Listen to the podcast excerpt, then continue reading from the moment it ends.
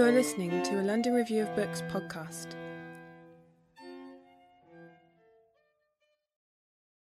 Tenth of January. After supper at the National Portrait Gallery restaurant, we go next door to the National Gallery. Still, after all these years, a great luxury to be able to go in after hours.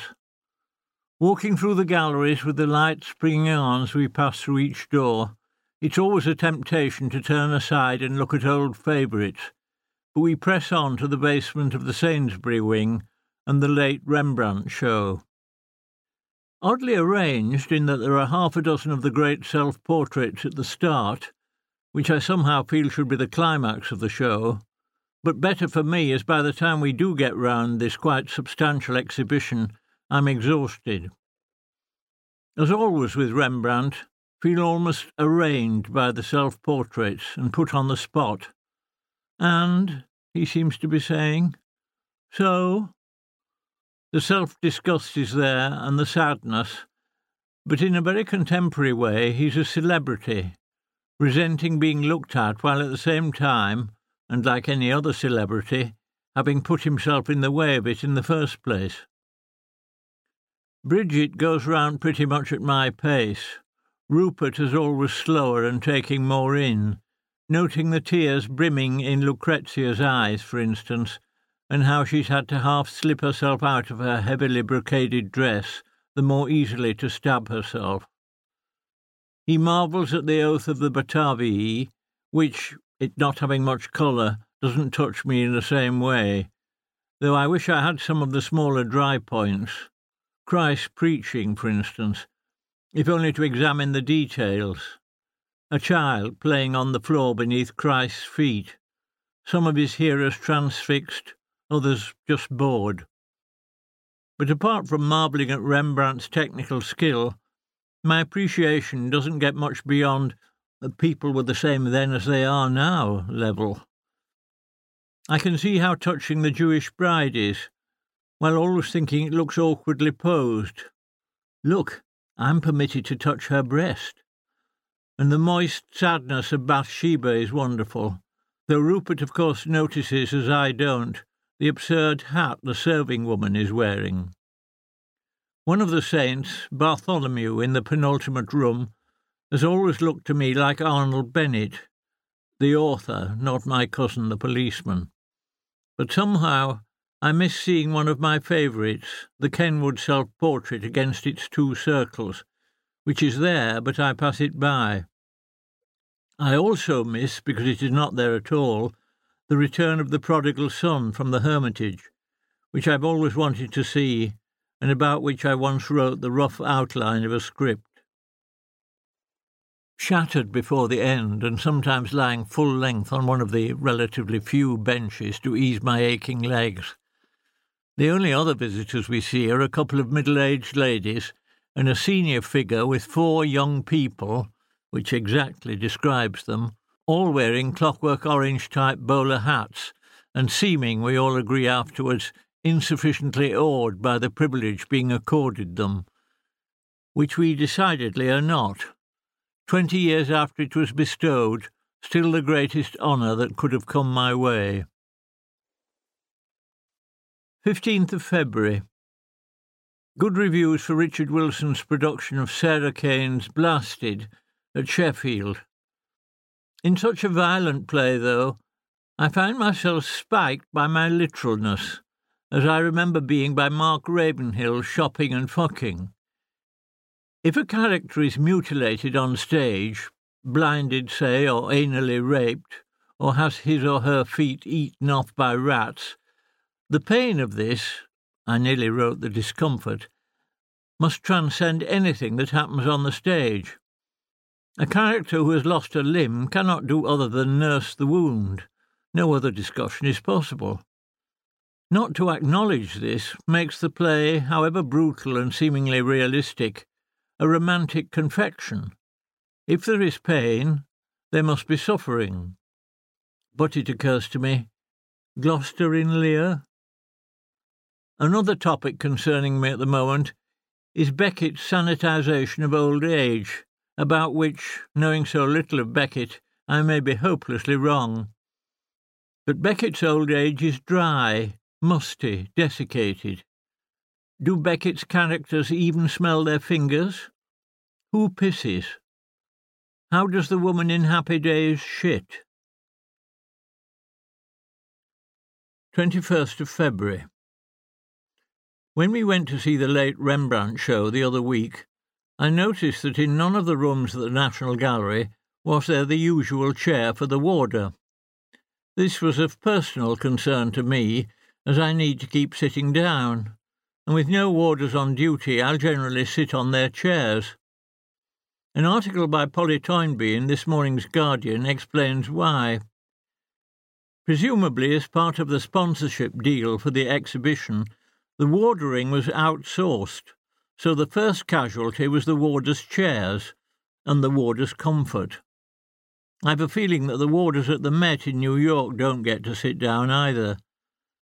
This outsourcing is presumably a prelude to outsourcing the wardering altogether, with it being done by Serco or some similar organisation. Toynbee says the warders are not surprisingly opposed to this development, and that the trustees are too, as I hope when I was a trustee I would have been also. I'm mildly surprised that outsourcing still persists, as these days it's so generally discredited. 13th of April. Rereading Portnoy's complaint, I'm not surprised at Dad's reaction when he found it in my bookcase at Wood Lane fifty years ago. In some misguided missionary zeal that makes me cringe even to remember, I may actually have recommended it because if it shocked him then, it shocks me now, though I don't imagine he read more than a few pages before putting it back and never mentioning it again. He'd probably have been hoping it was going to be more along the lines of Nancy Mitford, who, slightly to my surprise, he found very funny.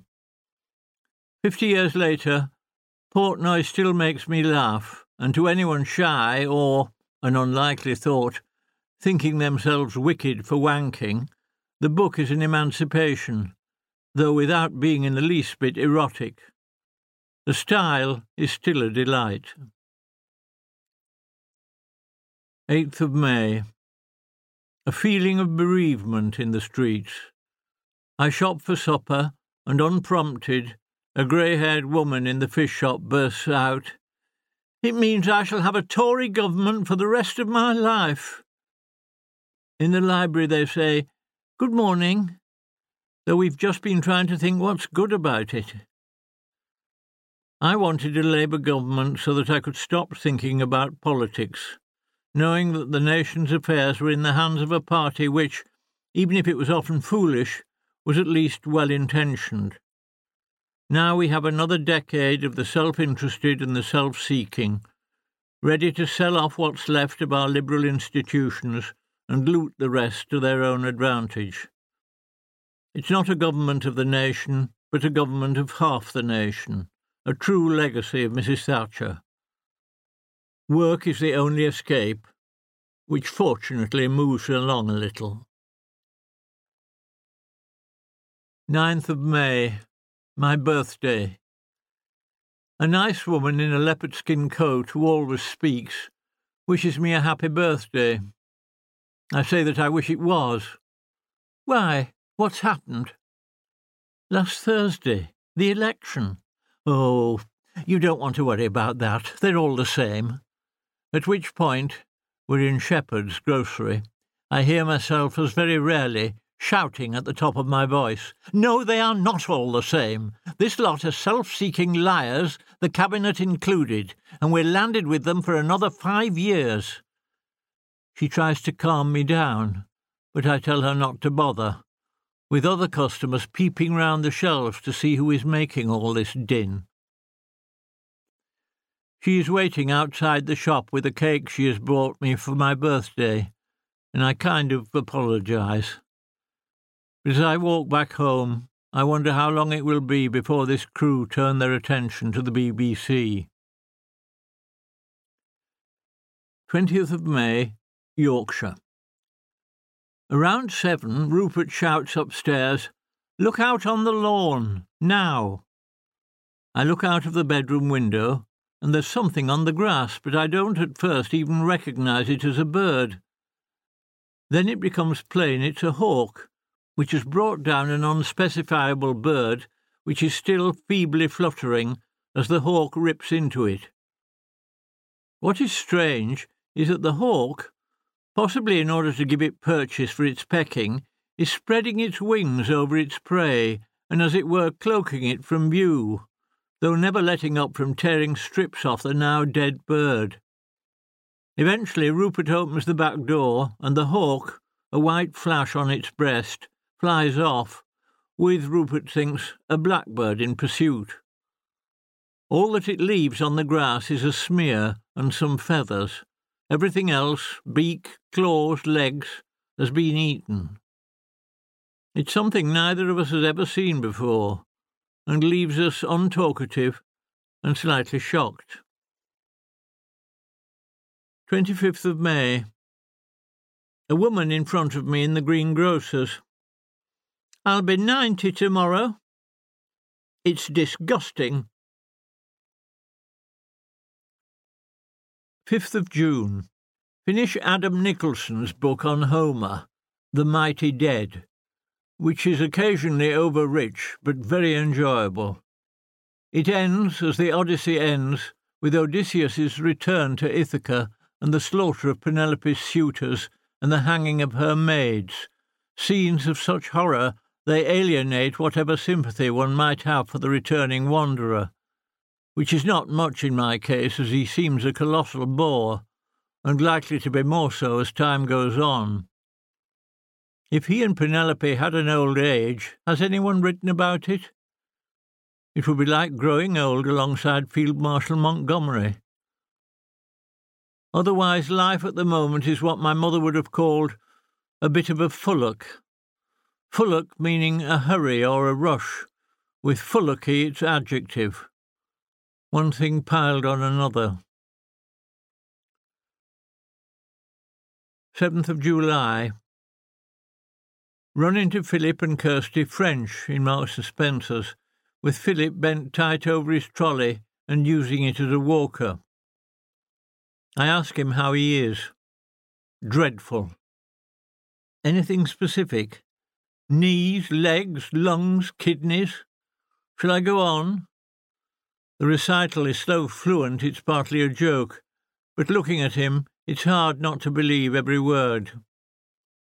I come out, not, I'm sure, having cheered them up, thankful that I can still at least mount my bike and cycle away. Sixty years since I first met him, when he was a self assured ex paratrooper of an undergraduate at my college, his stutter used to emphasize his machine gun wit, and already knowing everything there was to be known about films, and quite definitely a man of the world. 18th of July. Not having a mortgage or being otherwise in hock to the bank, I'm not particularly perturbed when the Governor of the Bank of England predicts a likely rise in the interest rate. What does bother me is that for no obvious reason that I've seen mentioned, Mr. Carney should have made his announcement in Lincoln Cathedral. Why there? And why in a cathedral at all? Are cathedrals for hire nowadays, whatever the occasion? How long before one of Mr. Osborne's rallying calls to the nation is embedded in sung Eucharist? 25th of July. Your honesty will die. This is a woman at the annual village street market when she sees Rupert buying an honesty plant. It will, of course, which Rupert knows, but he also knows that the dead flowers will then turn into the translucent seed pods which are its attraction. As it is, and because she somehow comes up from below, she seems like the voice of doom, and the phrase becomes a family joke if the two of us constitute a family. 3rd of August, the day of Dad's death 41 years ago. To Gosford Street to record Sue MacGregor's programme Reunion about the two series of Talking Heads. The best anecdote to come out of the first series was told me by Tony Cash, who heard a lady of letters translated on French radio. In the original version, Miss Ruddock, talking about her dubious neighbours on whom she spies, remarks, Couple opposite having the tea, no cloth on, milk bottle stuck there waiting. This has been translated Couple opposite having the tea, no clothes on, milk bottle stuck there waiting. 11th of August. A strike of wardering staff at the National Gallery, where it's now planned to outsource the wardering to Securitas, a firm supposedly with a wealth of experience in the field. No matter that the field also includes airports, car parks, and whatever. I've seen no protest from the trustees or anyone making the point that the warders at the National Gallery are a resource worth conserving, so various, interesting, and eccentric they are that they don't just keep an eye on the visitors and the paintings, but are themselves part of the National Gallery's ecology. I don't know how the strike can succeed, but I hope it does. Not a good trustee myself, I hope I would have made more of a public fuss. 12th of August. I'm not a member of the Labour Party and so can't vote. If I could, though, I'd vote for Jeremy Corbyn, if only out of hope. The hope that the better part of salvation lies not in electoral calculation, but in people's aspirations. 1st of September. Oliver Sacks dies. My first memory of whom was when, as an undergraduate in his digs in Keble Road in Oxford, I was with Eric Korn and possibly over from Cambridge, Michael Frayn. Oliver said that he had fried and eaten a placenta. At that time, I don't think I knew what a placenta was, except that I knew it didn't come with chips. 11th of September. David Cameron has been in Leeds preaching to businessmen the virtues of what he calls the smart state. Smart to Mr. Cameron seems to mean doing as little as one can get away with and calling it enterprise. Smart, as in smart Alec, smart of the smart answer, which I'm sure Mr. Cameron has to hand. Dead smart.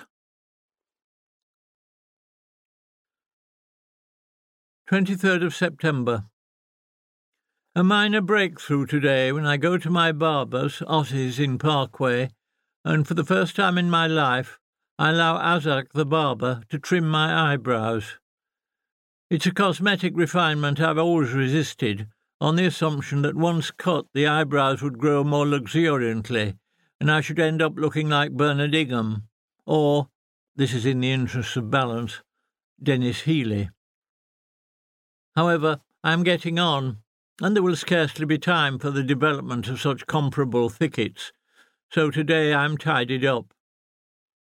The last time I remember having related thoughts was when I was seventeen and had not yet started to shave. Though most of my contemporaries had been shaving for years, being fair and rather behind the rest, in my case there was no need, and I knew that once I started I should have to go on. A few months later I was in the army, when the decision was taken out of my hands. 11th of October. In Primrose Hill Books, I glanced through Volume 2 of Charles Moore's biography of Margaret Thatcher, noting that it recycles Graham Turner's mendacious interview with me and other so called artists and intellectuals, in which we are supposed to have dismissed Mrs. T out of snobbery. This was the thesis Turner had come along anxious to prove, and bore scant relation to the interview itself, which concentrated on her actual policies. It's only worth noting because it's an interview that often gets quoted, for example, in Noel Annan's Our Age.